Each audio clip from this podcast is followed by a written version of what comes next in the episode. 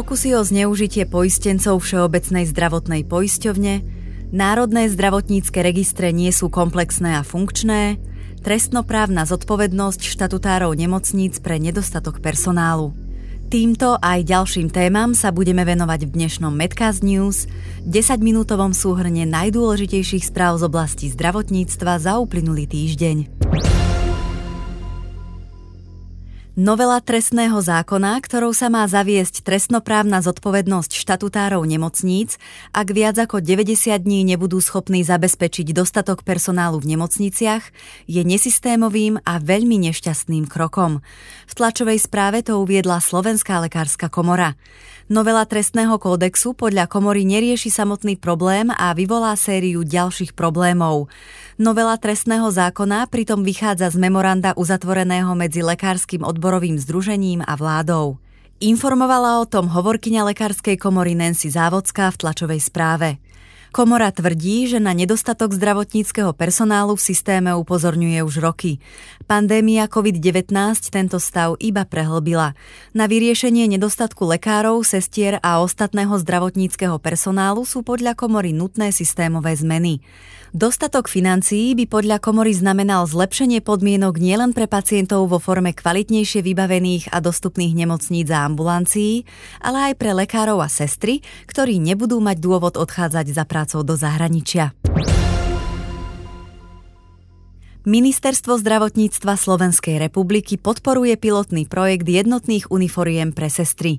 Sestry podľa rezortu už 25 rokov prestávajú byť rozpoznávateľné v tímoch zdravotníckých a nezdravotníckých pracovníkov v rozsiahlej sieti zdravotníckých a sociálnych služieb. Ako ministerstvo uviedlo v tlačovej správe, pacienti pritom majú právo na prvý pohľad vedieť, či ich ošetruje kvalifikovaná sestra. Potreba vytvorenia jednotnej uniformy podľa ministerstva vychádzala z prieskumu realizovaného v spolupráci so Slovenskou komorou sestier a pôrodných asistentiek na vzorke viac ako 2400 sestier, učiteľov, študentov a záujemcov o štúdium ošetrovateľstva ešte v roku 2019. Z prieskumu, ale aj z reakcií sestier v teréne je zrejme, že myšlienka zavedenia jednotných uniforiem má podporu a zároveň môže prispieť k zvýšeniu prestíže tohto povolania, uviedlo ministerstvo zdravotníctva. Ministerstvo sa rozhodlo prijať ponuku byť ambasádorom pilotného projektu jednotných uniforiem slovenských sestier. Módna návrhárka Zuzana Haková pripravila modely, ktoré boli vytvorené na základe daných kritérií a majú prvky klasickej modrobielej uniformy, čo môže zvýšiť šance na úspešné etablovanie v praxi. Dočasne poverený premiér Eduard Heger, ktorého v piatok prezidentka Slovenskej republiky Zuzana Čaputová poverila dočasným vedením rezortu zdravotníctva, si dá preveriť všetky dokumenty podpísané za posledný týždeň bývalým dočasne povereným ministrom zdravotníctva Vladimírom Lengvarským. Heger to uviedol na briefingu potom, ako prišiel na ministerstvo zdravotníctva. Včera bol zverejnený zoznam úspešných žiadateľov o investície na výstavbu a rekonštrukciu nemocníc. Udialo sa tak v posledných hodinách odchodu ministra, čo považujem za vysoko neštandardné, povedal. Ide podľa neho o investície v sume 212 miliónov eur. Táto informácia išla rovno z kancelárie ministra a obišla tak štandardné procesy, komunikačné oddelenie. Práve preto som si vyžiadal zoznam všetkých dokumentov, ktoré minister podpísal v posledných dňoch. Dám ich preveriť a následne budem informovať verejnosť povedal Heger. Chce si byť istý, že všetko sa uskutočnilo transparentne. Ak nie, tak samozrejme budeme musieť vyvodiť dôsledky, dodal Heger. Zdravotná poisťovňa Dôvera v piatok 3. marca podpísala zmluvu o poskytovaní zdravotnej starostlivosti s nemocnicou Bory. V tlačovej správe o tom informoval PR špecialista zdravotnej poisťovne Dôvera Matej Štepianský. Poistencom dôvery tak bude pri poskytnutí zdravotnej starostlivosti v nemocnici Bory stačiť ukázať zdravotný preukaz.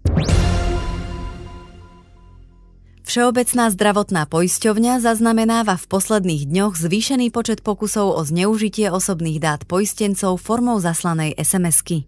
Správa obsahuje informáciu o vrátení finančných prostriedkov od Všeobecnej zdravotnej poisťovne na platobnú kartu. Finančné prostriedky touto formou poisťovňa nevracia, preto vyzýva verejnosť k ostražitosti. V tlačovej správe o tom informovala hovorkyňa Všeobecnej zdravotnej poisťovne Eva Peterová.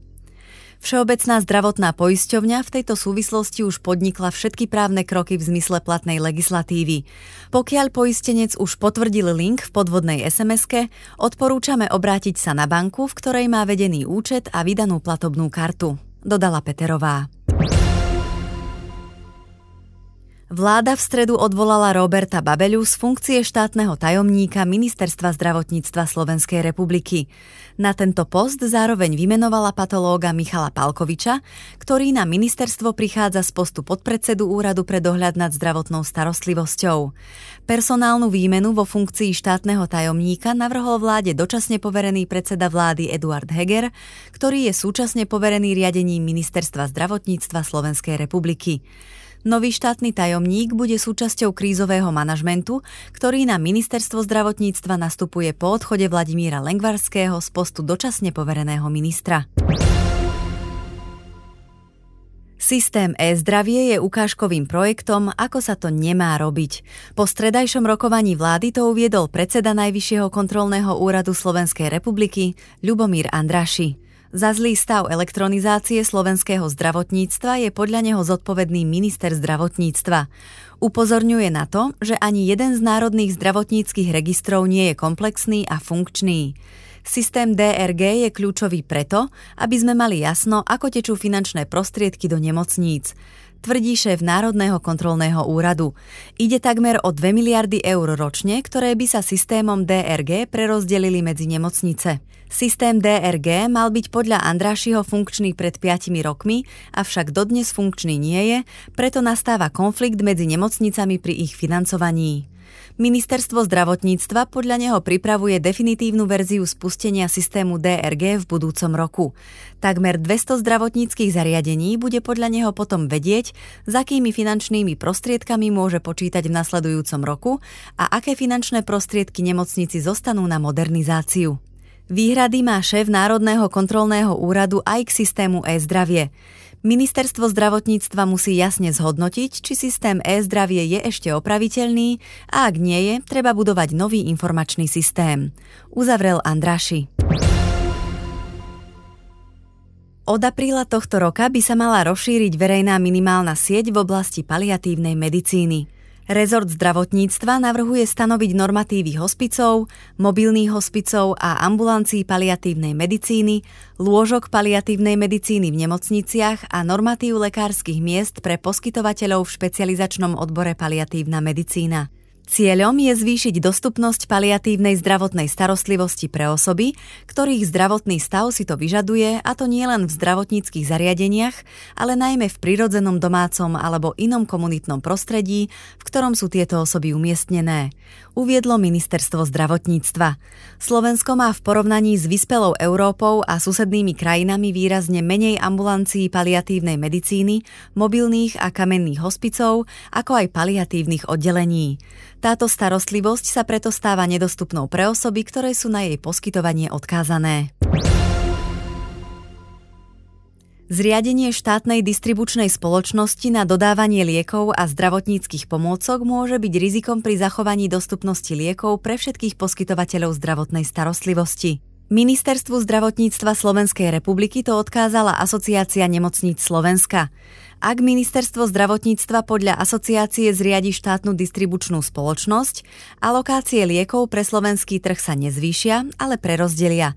Ak si štátna distribučná spoločnosť vydobie významné zastúpenie na trhu distribúcie liekov, je dôvodné predpokladať, že štátny distribútor bude disponovať výraznou alokáciou liekov, ktoré bude prioritne dodávať pre štátne nemocnice, štátne lekárne a ostatné zdravotnícke zariadenia upozornila asociácia v pripomienke k materiálu z rezortu zdravotníctva.